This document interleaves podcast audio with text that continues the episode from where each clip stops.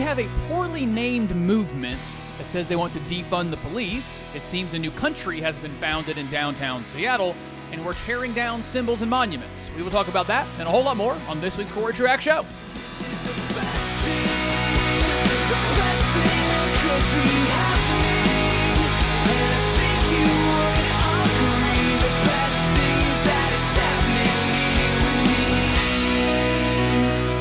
In sequence, we will do the following. I have thoughts on Clemson University changing the name of their honors college to remove the name of John C. Calhoun. That will lead us into some broader talk on removal of symbols, monuments, and our history, how and how we should think through that. That will then lead us to, well, not really lead us to, we will just straight up change subjects and talk about this defund the police movement, what it actually is arguing for. And then we will talk about Chaz. No, that's not one of my many nephews or a family member. Chaz is a new country in, inside Washington. It's called Capitol Hill Autonomous Zone, C H A Z, the Capitol Hill Autonomous Zone. Don't really know who's in charge yet of Chaz, uh, but they've apparently seceded from the Union and they're just there in Washington. So we will talk about that near the end. And if we have time, I have a COVID related and mask wearing related thought I want to share with you. We'll get started on all of that in just a moment. First, my name is Cory Truax. Thank you for listening to 91.9, 92.9 in the upstate of South Carolina on his radio talk. I'm grateful for that. And where you listen to the podcast, thank you. Thank you for sharing it. As, as we start to see, and by we, I mean us, me and you, the listener, we're one big team, starting to see those numbers tick up uh, ever so slightly as time goes by. And it's just a good time. It's a good time to see the, the family of thinkers grow because that's what we do here. We think deeply because we want to be dedicated to smarter, deeper, and better talk about everything on the Cory Truax Show. I am also the pastor for teaching at Beechwood Church in Greenville. We meet at 10:30 on Sunday mornings, and I am continuing my Gospel of Mark series all June long, or at least the Sundays therein. All right, here we go. Clemson University has an honors college named in honor of John C. Calhoun, a significant South Carolinian in our history. He is known for some good things I believe he was vice president for, I can't remember who, but he was vice president for a period of time, a long time senator. He was, uh, he was, he was important for the for for opposing the Mexican American War. I believe he was involved uh, in that second shot we took at having a national bank. Because there was the, the Hamilton version, there was the, the later. Anyway, I'm saying he's significant. He did important things in history. I think it. W- I would even argue there might not there might not be a Clemson University if not for John C. Calhoun in terms of some of the infrastructure that he was part of part of in the in this state. Uh, there's even a, a, highway right here in Easley. The the highway that connects Clemson and Greenville is named for him, John C. Calhoun Memorial Highway. Now, so he's known for all of that. He is also known for this. He was a leading voice for the institution of slavery its importance, its morality, our need for it in the South. So, not as a necessary evil, as some argued during the time, and certainly not an abolitionist, as some were of the time, and, and not quiet about it, as some were of the time. He was aggressively pro slavery, not any of those other things. Not quiet about it, not necessary evil, or I don't know how to do without it, but it's an objective moral good. That is John C. Calhoun, and of course, that position is repugnant and morally reprehensible. And unless he repented of that, I, I, I don't, I don't think I will be seeing him in the new heaven and the new earth. I will say that of John C. Calhoun.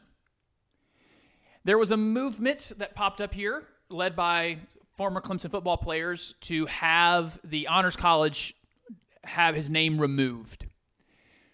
And that is uh, it, and by the way, it worked. So give you, to give you the facts of the case, Clemson is renaming or at least taking the name off of the Honors College of John C. Calhoun. So they're going to take that away. I started thinking about this, and I was asked by a few people, including Cody Fields of the Westminster Doxology podcast. You should listen to their show; it's really good. I I, I do the thing that I, I wish I did more of, and the Lord has been good to help me do more and more of this lately. That I immediately recognized I don't know like I don't know why anyone would care what I think. I wonder what the Bible says. Like I wonder if there's some scripture on this. What can I learn biblically and then bring to you about the idea of taking the name off of a, a program or a building that both was significant. He's an historically significant figure, but also had a morally reprehensible view. And I will be honest, I struggled. To the extent that I'm even asking you, if you think there's some Bible on this to point us in some direction, I'm in. And there's a doctrine called the adiaphora, it's the issues of adiaphora, meaning uh, issues of liberty, where the Bible is just unclear uh, of what is and is not the, the right thing to do. And there's got to be some liberty that we give to each other in the, the places where we land on those issues of adiaphora. So this might be one of those because I can see an argument for several things. I could see an argument for ha- keeping the name, keeping the namesake and the honor, but putting up something somewhere, putting up a, a placard, putting up some kind of construction that tells the full story, that says, we, here's John C. Calhoun. Here is this historic American figure, how important he was to the state of South Carolina, to Pickens County, where Clemson University sits. And you also need to know here's some horrible things. Uh, we, we want to, to t- tell the full story of him, not honor all of him. And you could do it that way. That might be one way to use your history to teach a lesson. Maybe it does need to be addressed with straight up taking the name off. However, that does then lead to a question. It leads to a question about limiting principle. So we agree then. Yes, the way to handle this is John C. Calhoun, because of his very pro slavery position, should not be honored in any way, and therefore we're gonna we're going to take his name off of everything. That's how we handle this. It then makes me curious about the limiting principle. So where does that line draw? And I am I'm working through this almost live on the air. I, I don't know. For example, what about Washington and Jefferson? The author of the Declaration of Independence, Jefferson. The father of the country, we call him George Washington, who set every important precedent for the executive branch to try to limit its power, to walk away after two terms when no one was going to make him do it, when he was being urged to, to, to start basically another type of monarchy, but it would be monarchy through the people's choice. Like these these men, slave owners, there in Monticello and for Jefferson and, and Mount Vernon for Washington. Do we do we strip Mount Vernon? Is it do we tear that down? The, the most prominent monument in Washington D.C. by law, nothing can be built taller than it. It's view it's viewable from almost all of D.C. Does it does it need to come down? One of the most dramatic monuments in D.C. is the Jefferson Memorial. It's incredible in there some of the most stirring words he, that he wrote. And his words, I would argue, is one of the reasons we are such a special nation. We are founded on ideas. And what are ideas made of? Words, arguments, notions. And Jefferson was one of our founders, and that his words stirred hearts and minds and then brought structure to the thoughts of first the Reformation and then the Enlightenment and the birth of a nation.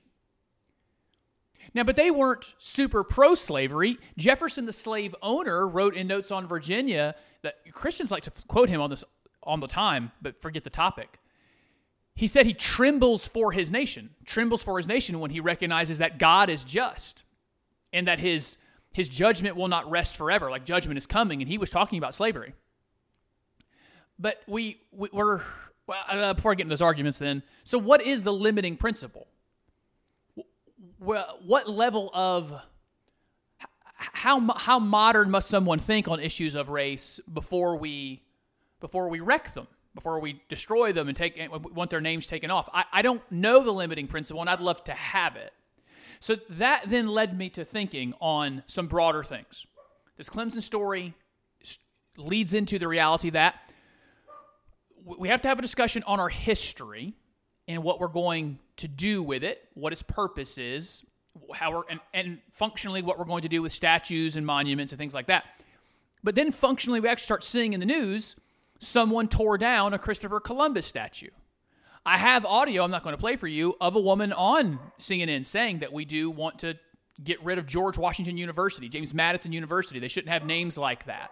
That goes right on top of the long standing arguments we've had in the country about Confederate generals and Confederate figures who have statues, mostly all over the South, but there are other places in the country. That goes right to the Confederate flag. So, what do you do with all these? And so, I want to work through that together. So, as I started thinking through that, the limiting principle, and what do we do with our history, here's that thought I had again. I wonder if there's any Bible on this. I wonder because who cares what I think? Why? I don't know. I barely care what I think. Where we find truth and authority, is there anything we can get there? Uh, and again, I, I struggle. I, I am very much interested if any of you think the Bible says something really clear about this topic, because there are concepts that maybe can apply. For example, uh, really quickly, uh, important point of hermeneutics, how we interpret Scripture. There's a lot of the Bible that is descriptive, not prescriptive. I've covered this a lot on the show. A lot of the Bible is just telling you stuff that happened. Even if you even if you consider the person who did it to be the quote good guy in the story, it still doesn't mean you should. I mean, we got Abraham using a using a slave to his, or at least a, a, a uh, call her what you want, call Hagar what you want. Hagar works for his wife, and he they're they're afraid they're not actually going to have the kid that God promised them, and so he uses Hagar to have a son, Ishmael. All right, so quote Abraham is the good guy, I guess, and so can we do that? Well, no. Even if quote the good guy in the story does it, doesn't mean you can. And by the way, they're the good guy in every story uh, is either figuratively or literally Jesus in the Bible. They're he's the main he's the main part of the entire book. In any event, my point there being, just just because of what I'm about to say, it, it may not be prescriptive. It's just telling you something that happened. So, for example, when the Israelites are in the wilderness, they set up a few monuments. They're, they're called Ebenezer's often. You set up an Ebenezer, a monument to something that happened. They cross the Red Sea or the Jordan River. I can't remember which one they set up 12 stones, 12 stones in a certain pattern after crossing one of them to so, so that if ever you know, the, the, descendants for hundreds of years are back around the Jordan River, the Red Sea, whichever one that was, it's a monument to remember what God did. So there is at least some example of maybe it's good or there's wisdom in setting up markers to know where you've been, to, to, uh, to mark a time in a people's given history. Scripturally there is the idea of honoring your honoring your father and your mother. I don't think that applies to honor your ancestors. I don't i don't think that applies. I could be wrong.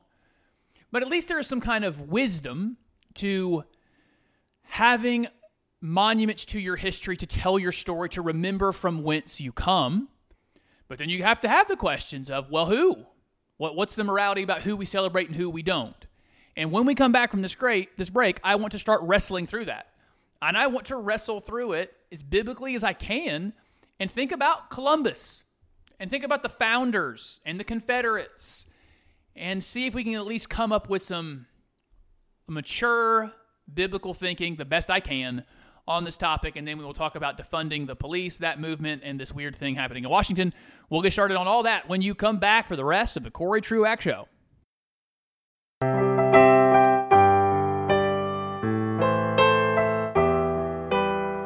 Welcome back to the Cory Truax Show. Connect to it and me on Facebook, Twitter, or Instagram. Look for me, Cory Truax. You will find me there because I am the only one. I have the advantage of having a unique name. Consider how hard it would be to do any kind of broadcasting if your name was like John Smith. There's a gajillion of you, right? So this is a good thing. It's a good thing to have a weird name in doing what I'm trying to do. So starting with this Clemson thing, where I land is there's at least some argument, not for tearing up the history, removing the history, there's at least some argument of using our history to teach us lessons. For example, with that John C. Calhoun thing, I'm fine with removing the name. There was also the option, and I think I could have been okay with adding to it, not just having him honored in a way that doesn't look at look at him critically. Put up put up some kind of informational construction to say, here, here's John C. Calhoun. We honor him for these things, but you need to know here's the terrible things that he thought and did. So I could be okay with that. All right, so that starts leading broadly. Well, what's the limiting principle? If we're going to start tearing stuff down and we're going to start changing names, where do we draw the line? Where should we? And then we have in the news the actual defacing of, of some of these statues and, uh, and monuments and just the conversation for some about bringing them bringing them down. You know, I said on the on the scripture part because I, I want to know what scripture says, not what I think. There was that idea of setting up monuments to your history. Obviously, has some wisdom. We can see that biblically. I do know this part of scripture too, though. For those who are just doing it, the the, the people, the, ran, the random rioters who are going and tearing down statues, which is it's not happening a ton, but it's happened a few times during these last couple weeks. I know there's no place for that. That's called that's called sin. Those people should be punished to the full extent of the law.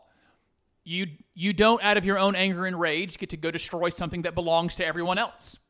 You the the, the Christopher Columbus statue in uh, I can't remember what city it was it was destroyed in, but that was public property. That belongs to all of us. That belonged to a local government.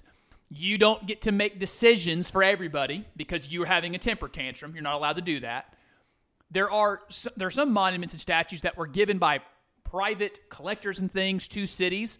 That was a gift to everybody. You don't get to destroy that because you're angry, even if you're justifiably angry. So there is one scriptural thing I do know. You don't get to destroy stuff that's not yours. There's, there's one. So trying to keep all this the scripture we can through this. Here we go. I think it's important. Here's a principle that I think is important. We have to be allowed to examine people in their historical context. It's important that we don't use the values of 2020 to judge someone from 1900, 1800, or 1500. Don't think that's fair. It will also not be fair for people in 2020 to be judged by those 100 years from now. More information comes available, intellectual movements take place, things change. And that, that does not change the nature of morality. Morality has been objective the entire time. Racism, slavery, bad the entire time. That there's a collective admission of that, a collective recognition of that only in the last hundred years or less, that should be considered. Because we'll, we'll take Columbus, for example. Let's take Christopher Columbus. Folks wanting to rename the day and uh, not have a Columbus Day and tear down the statues he gets accused of some horrible deeds. Yes, there was definitely some murder. I wouldn't call it, I don't think I would call it genocide because words have definitions. Although I'm finding more and more no one cares. They just say whatever they want and uh, whatever emotional stuff comes out of their mouth, and that we're supposed to interpret it properly. But the word genocide has a meaning, and I wouldn't call what Columbus did genocide, but certainly murder. And there was some rape. There, there was misdeeds, no question. And again, I'm, i think it's a good idea to tell his whole story, to tell the entire story of Columbus. But he also gets, he, it's, it's like he gets singled out for the time period, both for the deeds and his attitudes on race. Do you know who was racist in 1492? Everyone. Compared to our standard now, do you know what governments were instruments of conquest, murder, and rape at the time in 1492? All of them. Conquest is super normal in 1492. There, there is even argument biblically, not, not for wanton murder or rape, but where a, a government has has the interest of its people. If war was the last, that's one of the things about just war. If for just war theory, it has to be the absolute last resort. There's even justification for war. But the the world wasn't quite settled in 1492. Where borders were formed and what countries were where, that was a very fluid situation throughout Europe and northern Africa. Conquest, war, killing of the people who were not like you, and hatred of the people who were not like you, super normal, guys.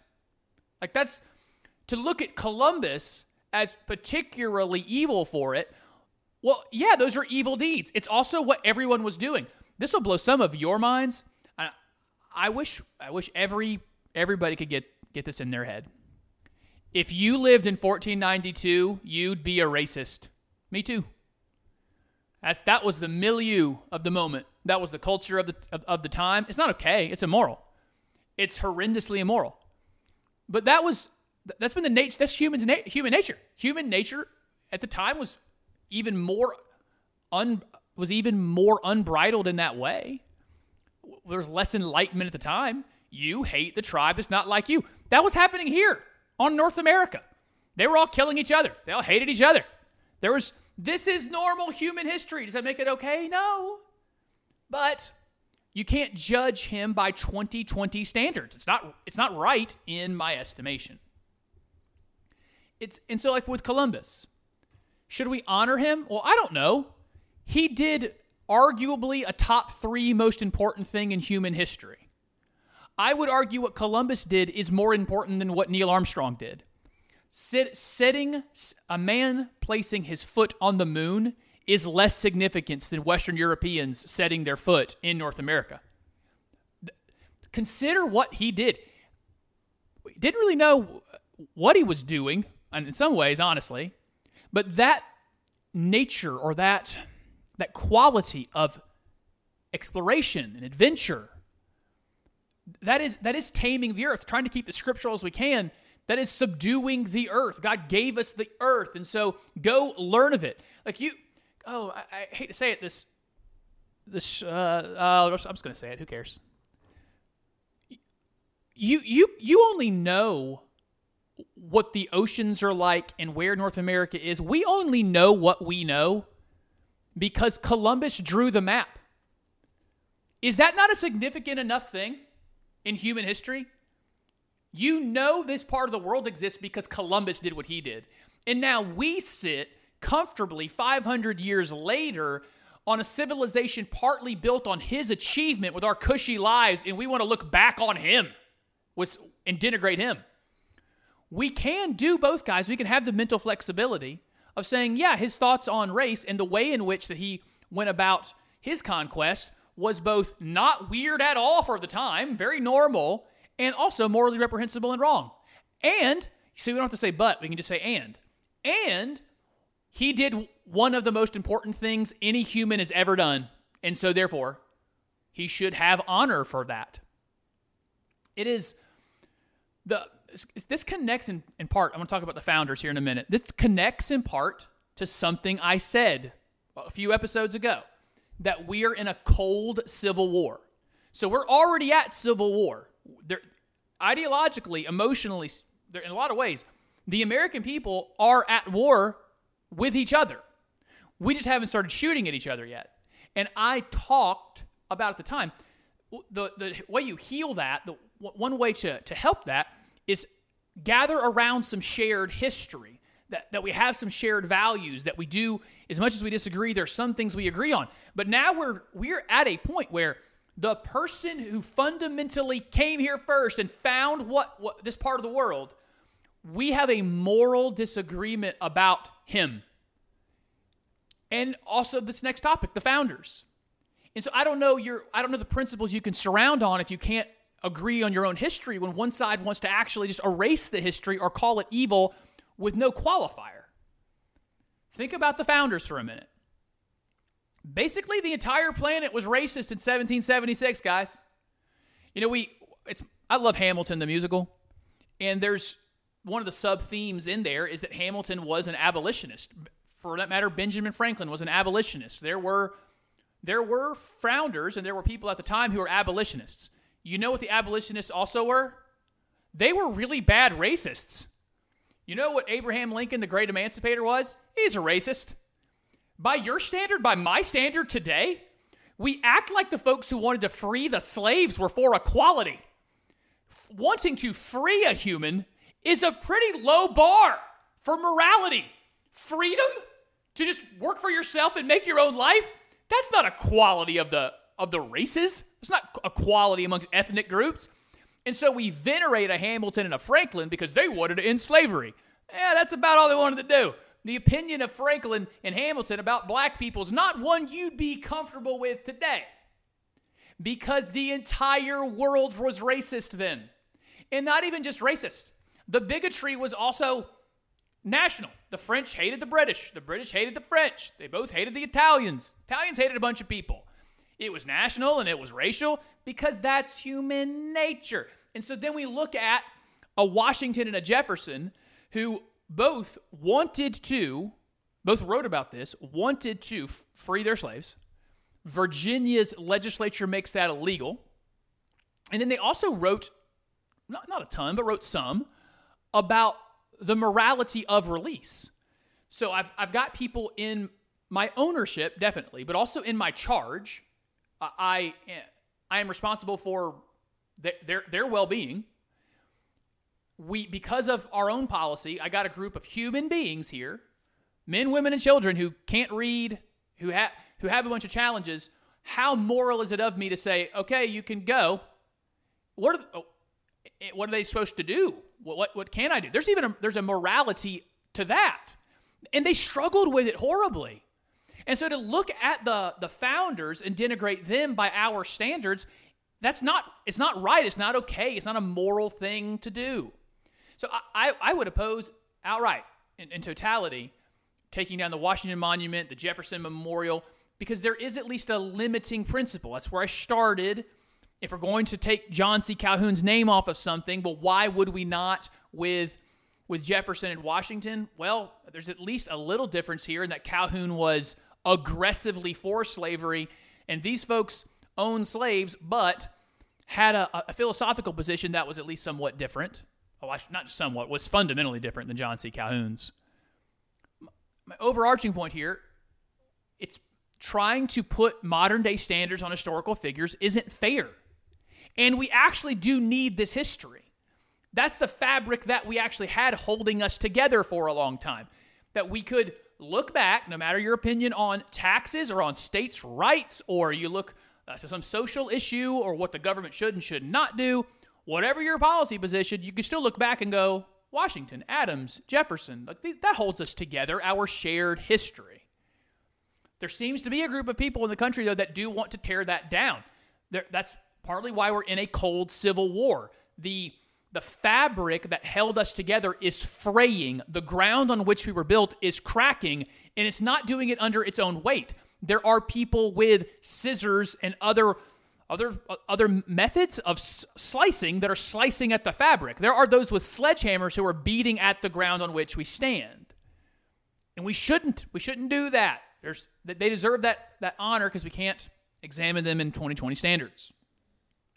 So, what's the limiting principle then? Take it a step further. There's Columbus, there's the founders. So what about Confederate generals? This one I don't struggle as much with. I, I, ah, man, this is hard. I say I don't struggle with it. Saying it is hard. The decision's not hard. Ultimately, the Confederacy is a rebellion.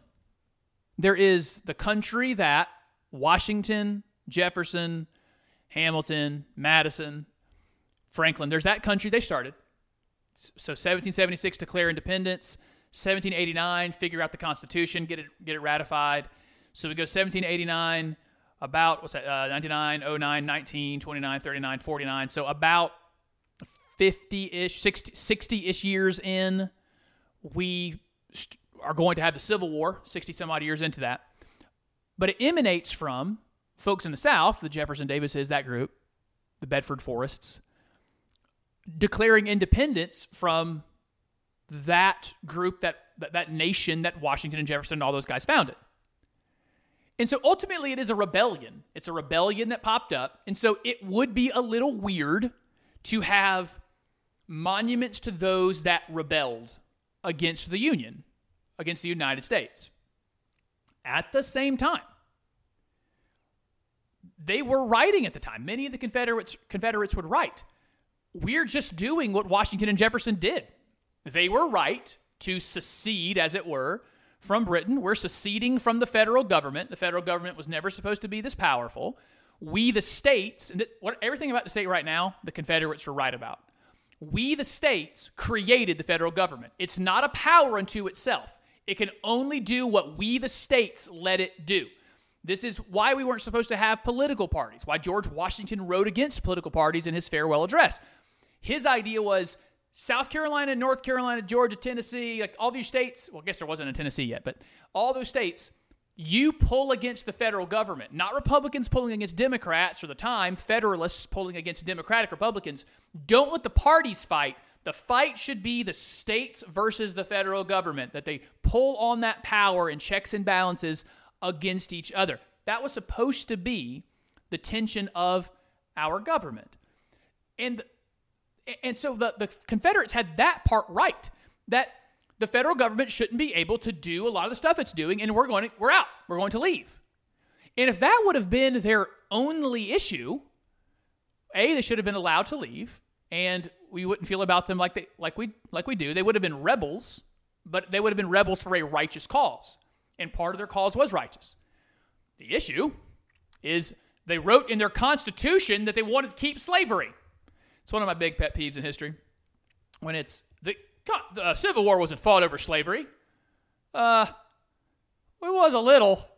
It wasn't fought only over slavery, but you, you Confederates decided to put it in your Constitution. So when you you you got away, you made sure to protect it in the law. So it was it was part of the fight for you guys. And and so we have this odd situation where we have rebels against the United States who are being honored in the United States but the idea, some of the ideas that they rebelled for are core American ideals. We, have lost it totally, but the ideal of the states being supreme over the federal government, that the states created it and therefore they control it, I can prove that to you with one of my favorite sermon illustrations. You, the um, the justification your parents used for you sometimes when they were going to punish you, uh, you, you can finish was this. You can finish the sentence wherever you're listening out loud if you want. You might hear a parent say, I brought you into this world so I can take you out. I, I created you, therefore I own you. That's actually what, well, that's what God would say. I created you, therefore you are mine. You are my creation. Well, the federal government is the creation of the states. It belongs to us, the states. And if it gets out of hand, then we should be able to either leave that union or bring it back into bring it back into the bonds in which it was supposed to be. And so like there that that point was a good one. That that I that idea of freedom for the states. Is that what we're we're getting when we put up a Confederate statue? Are we getting the slavery piece? Which one are we getting? And so you have I'm t- trying to think of the limiting principle. We if we if we take down Confederate statues, it would make sense to me just because it was a rebellion. At the same time, it would make sense to me to go the Condoleezza Rice route. route. Condoleezza Rice has written about this, saying leave them all up, but use them informationally. Remember, she's an historian. She went to Auburn. Her, her background is history. That's her academic discipline, uh, the, the former Secretary of State, Condoleezza Rice. And her idea is put informational placards, informational construction around all of those monuments so people get the full story. Because we don't want to forget our history, we actually do want to learn from it. That gets me to the Confederate flag, which I have to go quick. Um, NASCAR says they're not going to allow it being displayed. That's, I think it's a good move. It's also, it's also a private company, so they can do what they want. It's, it's not a government saying you can't have free speech. That was, I, I saw that a little bit. Like, what about my free speech? You don't have to go to a NASCAR race. Speak where you want. You don't can't speak there. They're they're running their own thing. They get to do that. You go if you want, and leave your flag in the car if you want. That the Confederate flag one is one. I, I wish I wish I could have a gentle conversation with those that love that flag and figure out why. What is it? What what does this say to you that you're so into it and you so love it? Okay, so here's my conclusion.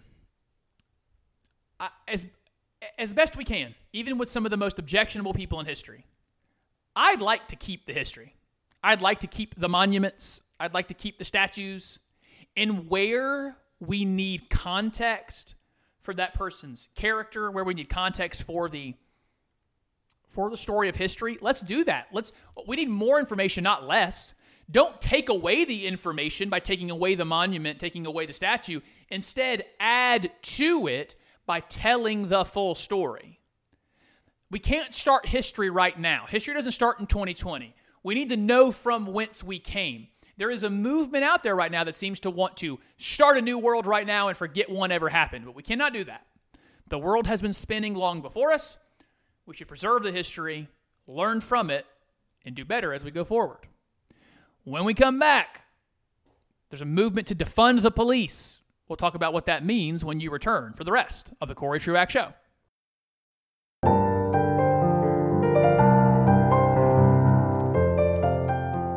Defund the police. That is the slogan that is being bandied about. Bandied about? That's it. Bandied about. Yeah, I'm professional, super professional broadcaster. I know words and all that stuff. But they're saying defund the police. That's the movement out there, and I want to talk uh, with you about it. Welcome back to the Cory Truax Show. Thank you for being with us on his radio talk or on the podcast, wherever you listen. I say it every week, but I do mean it. It is genuine. I am grateful. First, on the, the defund the police movement, it doesn't mean what it doesn't mean what it says, and that's a problem. I saw the I saw I saw people trying to defend it on Twitter and on TV, defund the police. And the mo like the first thing they all have to say is, "Well, we don't mean defund the police." Uh, then why do you say it? Does does anyone actually want to get what they want anymore? Like it, it seems like emotion is supposed to drive everything. Like I feel a thing, and so I should get what I want. All right, well, calm down. One, and why don't you talk about it? Why don't you use your words? I, I talked about this last week or two weeks ago with uh, how that Colin Kaepernick thing went wrong. Is symbols got misunderstood, and my solution was, well, why don't you use your words and stop using symbols? All right, so now we've got people using their words and then when you actually decide uh, to, to say, hey, the words you're saying, they're dumb and don't make sense. You can't defund the police. Well, we don't actually mean defund the police. What we mean is reallocating resources to other parts of the governmental uh, infrastructure. Then maybe you should say, we would like to reallocate resources or add new resources to other parts of the government social services infrastructure. That's an option. You could, instead of saying words you don't mean, say words you mean. It feels like no one actually, again, no one actually wants the things they say they want. No one is willing to be strategic. No one else is, no one's willing to communicate. They just feel their emotions, and then whatever comes out of their mouth, we're supposed to deal with it and make it happen. Okay, so they don't, they don't, they don't actually mean to defund the police. I, I will admit this of myself because I lean libertarian. When I heard it, I was very intrigued because, especially modern policing, it's fairly new how we do it. I've been a fan of the of the the idea of the Wild West for a long time. I like I like that motif in American literature and movies, eh, where there was a lawman, but and you dealt with bandits, but it wasn't an overwhelming force that we had. That wasn't a thing. So and I like the idea of of, of neighborhoods and and communities policing themselves. That's a little bit of what happened out west. When when someone would do the wrong thing and cheat someone else, you actually just brought people from the community. You settled the dispute non-violently. Like it was often non non-violently. So I was intrigued. Like, what do you mean to fund the police? Because it uh, immediately brings up some questions like, well, what do you do with murders and rapes and robberies and destruction of property? Like, what what does that world look like? I would I'd love to know, but I, didn't hear it immediately recoil. I immediately heard it and went, okay, tell me about it. How's that? How's that work? So while my that was my instinct, I also want to make sure we go to Scripture and recognize biblically the biblical worldview on on police, at least as a concept, is that governments are given to, this is what the Bible says, to punish evil and to reward good. They're there to do justice. God is good to institute governments among men to bring order to society. That governments are created by men and women to then bring order. So that c- civilization has to be built on order. And the natural state of things is entropy. Things break down naturally. Therefore, you've got to build some kind of civil, uh, excuse me, build some kind of order so civilization can be built on top of that order. So the what the Bible would say here is not having any kind of law enforcement. That's not okay. It's not a biblical thing. But then we do get to imagine what law enforcement should look like. Well, you have to have it, but it, maybe it can be community policing. Maybe in some places, at least, it can be. And so I want to talk through some of the intrigue the the positives, the negatives, the challenges, and the opportunities that come along with the idea of rethinking how we police, not defunding the police. That's a dumb phrase people need to stop saying. But let me tell you what I think a lot of them are trying to get across. For example, I'm, I'm rephrasing things that I think they're trying to say, but they're doing a bad job of saying. Number one is that not every issue should be a cop issue. We're actually asking officers to do more than we should be asking them to do. For example, officers will often be called, often enough, called to a home where we've, we don't have domestic abuse, but we have a domestic issue where there's an argument getting out of control enough between a married couple or an adult child or teenage child and a parent that nothing's gotten physical, but maybe something in the house got broken, someone got spooked, a neighbor heard something, called the cops, and we don't have an abuse situation, but we have an issue situation. If the government should get involved in that dispute at all, should it be a cop? Should it be someone there who's who's supposed to be law enforcement? In a a public dispute or a private dispute, one in a home, or even an argument on the street amongst strangers, is law enforcement the best mode for that? I think a lot of our best method of addressing it. I think a lot of cops would tell you, no, I'm not a marriage counselor. I'm not a social worker. I'm not even a, a conflict resolver. If if two people are having some kind of conflict inside their house or outside the house, they're not actually breaking any laws. I enforce laws. That's my job. So why would I go into that situation? That's actually a really good point. Domestic issues aren't always domestic abuse. And therefore, we're sending cops into situations where there seems to be their only goal, I understand this, is to just bring back order and stability. And then they can they do that in ways that's often confrontational, and it's going to that those confrontations escalate cops being trained the way they are, they're going to continue to escalate it because they you you will respect their authority. That's how it happened on South Park back in the day. And so we send them into situations where they don't need to be. If we're going to have a police force, their job should be maybe their presence in some situations is crime preventative, but they're supposed to be responsive. Someone breaks the law, that law needs to be enforced and therefore you send in law enforcement. I think I saw a stat that it's uh, uh, what was it? It was one sixth, maybe one sixth of police shootings, whether the victim dies or not. One sixth is, or maybe it was more. I think it was more.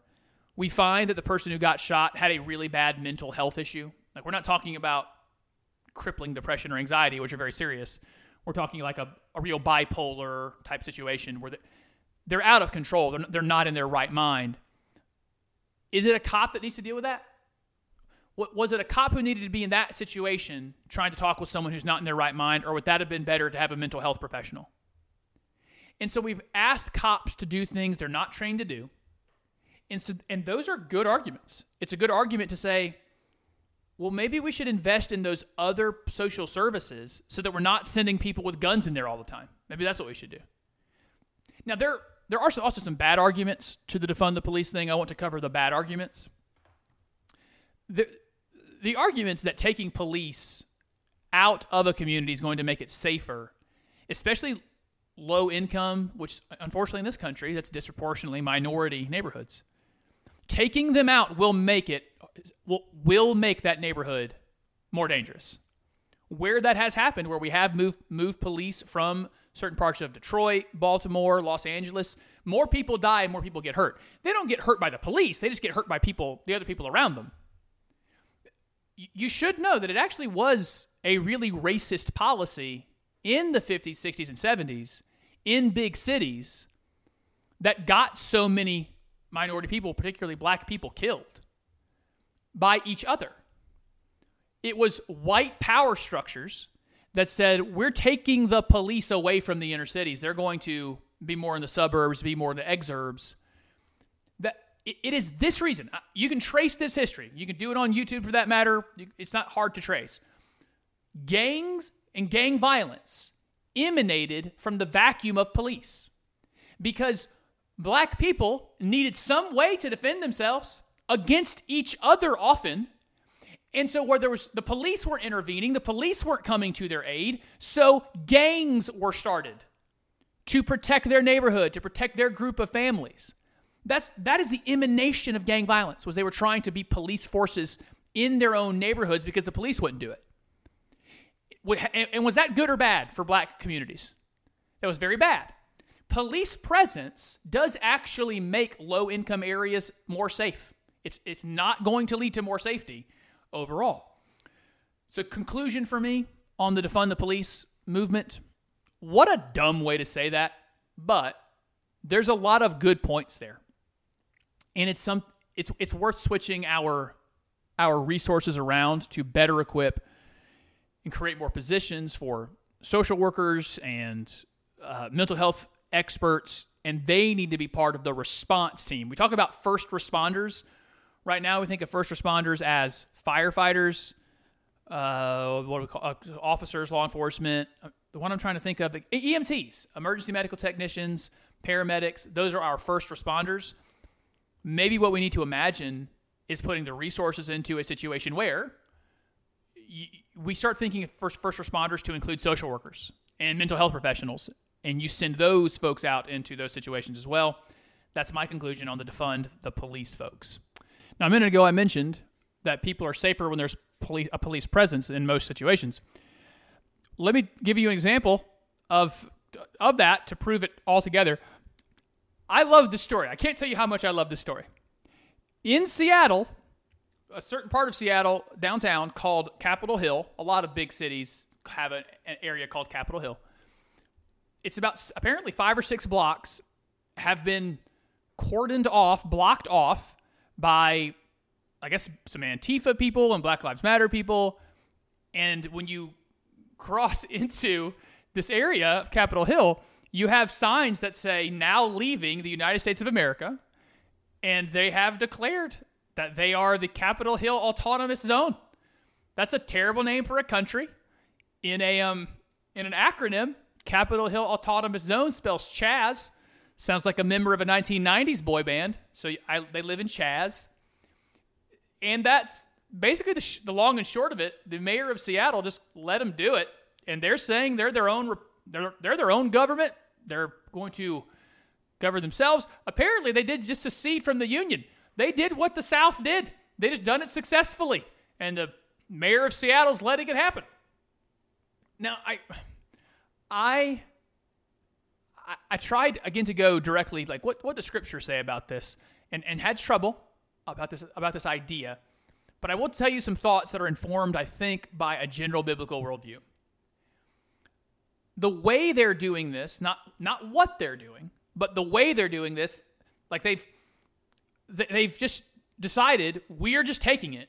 We're, we're going to go in. These blocks are ours. They belong to us. The businesses in here are going to now pay taxes to us. They are literally extorting people the, and the businesses that live there.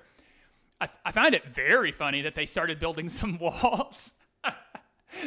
Listen, I'm not a big fan of the wall situation, like southern borders, the wall, you know, but it is funny that these people would probably be the most anti-Trump people. Like they're, they're probably as anti-Trump as as I am in, in a different way. And the first thing they wanted to do, like, we, we have our own country. What should we do? Let's build a wall. so what the way they're doing it, they can't do it. It's unlawful. I will admit this. Maybe they're on to something. What if this very poorly executed secession and trying to create their own area, their own autonomous zone, their own nation, as it were, in a few blocks of Seattle, as absurd and as poorly executed as this idea is right now, what if they're on to something? I've been saying for quite a while we are in a cold civil war. The country's at war with itself. We just haven't started shooting yet. A lot of times in war, you, you have to go your separate ways. In civil wars, you have to often go your separate ways. We're such a divided people now. We're so different. Maybe we have frayed beyond fixing and unification. Maybe not. Maybe there's maybe there's a way back. But we've run into this issue as humans that we've run out of physical space. If you if you hate where you are, there's nowhere to go to and start your own nation. Um, radio listeners, I'm going to do some bonus stuff for the podcasters right here because I'm not finished talking about this. Plus, I have a COVID 19 thought I want to give. Uh, so, podcasters, stick around. We're going to do a little bit more here on the bonus for you guys. For those listening on radio, you can find the podcast wherever you find podcasts. I hope that you will. You can also find it at CoryTruax.com. I'll be back with another new edition next week. Until then, everybody, peace and love. Hi, podcasters. I went three seconds too long there for the radio version. So, oops, I hope they can figure out a way to cut three seconds off of something to make that fit in the one hour that we have there. So about this Chaz thing, the, uh, the what the, the, the Capitol Hill Capitol Hill Autonomous Zone. I I really uh, talk about int- intrigue. You know, I told you I was intrigued when I heard people say defund the police. What would that look like? Well, what would it look like if secession wasn't such a crazy idea? I mean, that's our, our challenge here in the U.S. and the whole world is there's nowhere else to run to. You know, Ronald Reagan has that very famous quote, and it's supposed to be inspirational. It's also factual. He said, "If freedom fails here, it's the last stand on earth because we are the freest place, and we're not even all that free.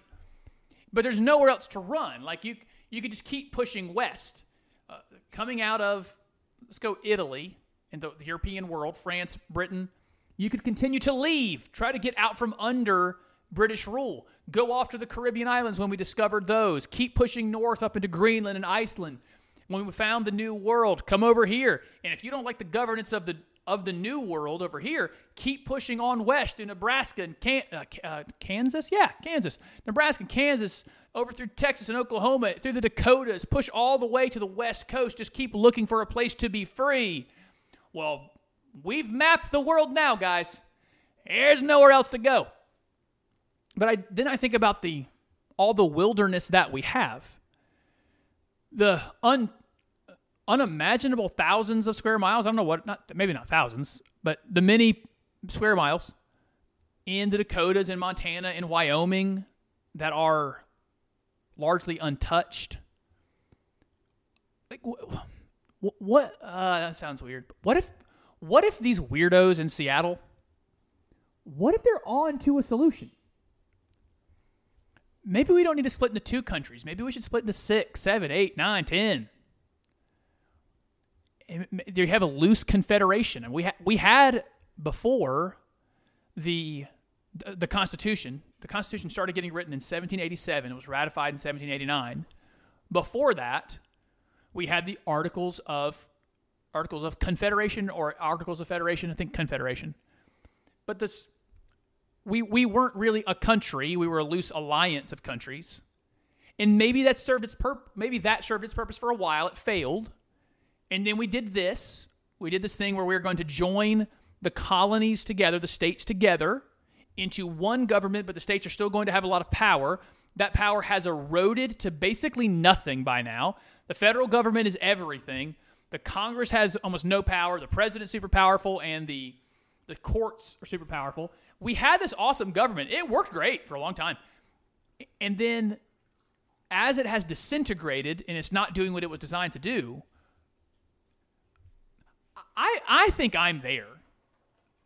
I, I wish a, a politician, like an actual thought leader or a politician, would bring this up in a way that is thoughtful and that we could actually talk about it. Not just as an academic exercise. Like, what if we did let people who wanted to do it try to form a new country? And we, and we have a we have a negotiation about where. There's again, there's a lot of space. I don't. Need, I get big thinking here. Start thinking about Canada and what we could purchase. They got a lot of space. I, mean, I, I, I don't know, guys. I just know we seem irreconcilable. And I, I, I thought, I mean, I think I've said the last episode, we could rally around our history and the ideas that brought us here. Like that's these are supposed to be ideas that we all love, left, right, center, everybody. We love freedom. But I don't know that that's true anymore. I think that was true for a couple hundred years, But that's there is an ideology now that says, no, I don't love freedom. If you don't think what I think, I want to destroy you. I want to ruin your life if you don't think what I think. You will behave like I want you to behave. There's an ethic now of force, and people seem to be comfortable with forcing people to do things. And I don't know. I mean, I, I thought I said we could rally around our history, and now that's actually what we're doing is saying, no, destroy the history. It's actually quite Orwellian it's just this idea of no, we're starting history today. Nothing happened before today. Who we, who we are today, we have reached the pinnacle. We we are the supermen. Remember that's that's the kind of madness that drives North Korea. When the Il dynasty, Kim Jong Un, Kim Jong Il, uh, I guess that's the Un or the Il. I don't know. Uh, the the Jongs, you know them. They have a different calendar. They run on a different calendar than the rest of the world because history began for them at the birth of the first person in that dynasty. They, they just made up a new world. The, you know, the maps in North Korea don't look like our maps. They, they've mapped the world differently in light, to their, in light of their people about it. They've just created a whole new world. And that's how it does feel like a little bit here. Like we're, we're not even dealing with fundamentally the same truths anymore. I mean, we, we really, we're at this level we actually do disagree on what a woman is and a man is. There's some chunk of us, some chunk. And I would argue that it's my ideology that deserves to keep the country. And it's this new left wing mob that we should give the opportunity to. If you want to start your own, here's some space. We'll give you some seed money Bernie Sanders can be your president and go do it. But and then maybe some of us like me, what, what we, we want to try that. Is there is there some open space in Texas? Can we start our own thing? I, I don't know. Just I don't think we're ever coming back together. This cold civil war, uh, maybe it never gets hot, but it does continue apace and that that thing that happening in in Seattle, it's absurd. Government does need to, I guess, bring order to that because they took over a place that was already occupied, people's businesses and homes there. Like you can't you can't let the kind of chaos reign. But the idea of an orderly discussion and negotiation for different types of secession, I don't think it should be as absurd as it sounds. Final thought. Um, I'm, I'm pretty. I've I've been in concept fairly pro mask wearing, but I I want to make that argument to all of you because I, I don't know about my audience, but I, I suspect it's not a big mask wearing group out in public. A lot of us, including me, we made the very loud argument about COVID 19 precautions that we were being so cautious we weren't thinking about the other the other consequences, especially the economic consequences. I was quite upset that ultimately we we crashed our economy and ruined people's lives over COVID precautions. All right, well, I think a consistency here now as COVID starts to as we reopen, very expected things are happening. I'm not surprised at all the numbers going up. Always expected that, of course they were as you reopen. But if we don't get a hold on how fast this is happening, we're going to crash the economy, guys. That staying closed down crashed the economy. And if we open irresponsibly, you're going to crash the economy again and hurt people that way. And we have enough scientific evidence to show if you will wear a mask and stay away from people, you can mitigate the spread. So I would encourage that. I'm doing that in public now. I was doing it intermittently previously. I'm doing it more consistently. So that's that's my final thought. Uh, that's my one COVID thought thank you for listening to the show. I am grateful that you do. For those of you that share it when, like, I, I think it, it, sharing it all the time would be weird. You know, so I'm, I'm glad some of you that know me personally don't don't do that. That'd be that'd be odd. But uh, when you share the show, it makes makes me happy. Thanks for doing that. I'll be back with another new, another new edition of the show next week. Until then, podcasters, peace and love.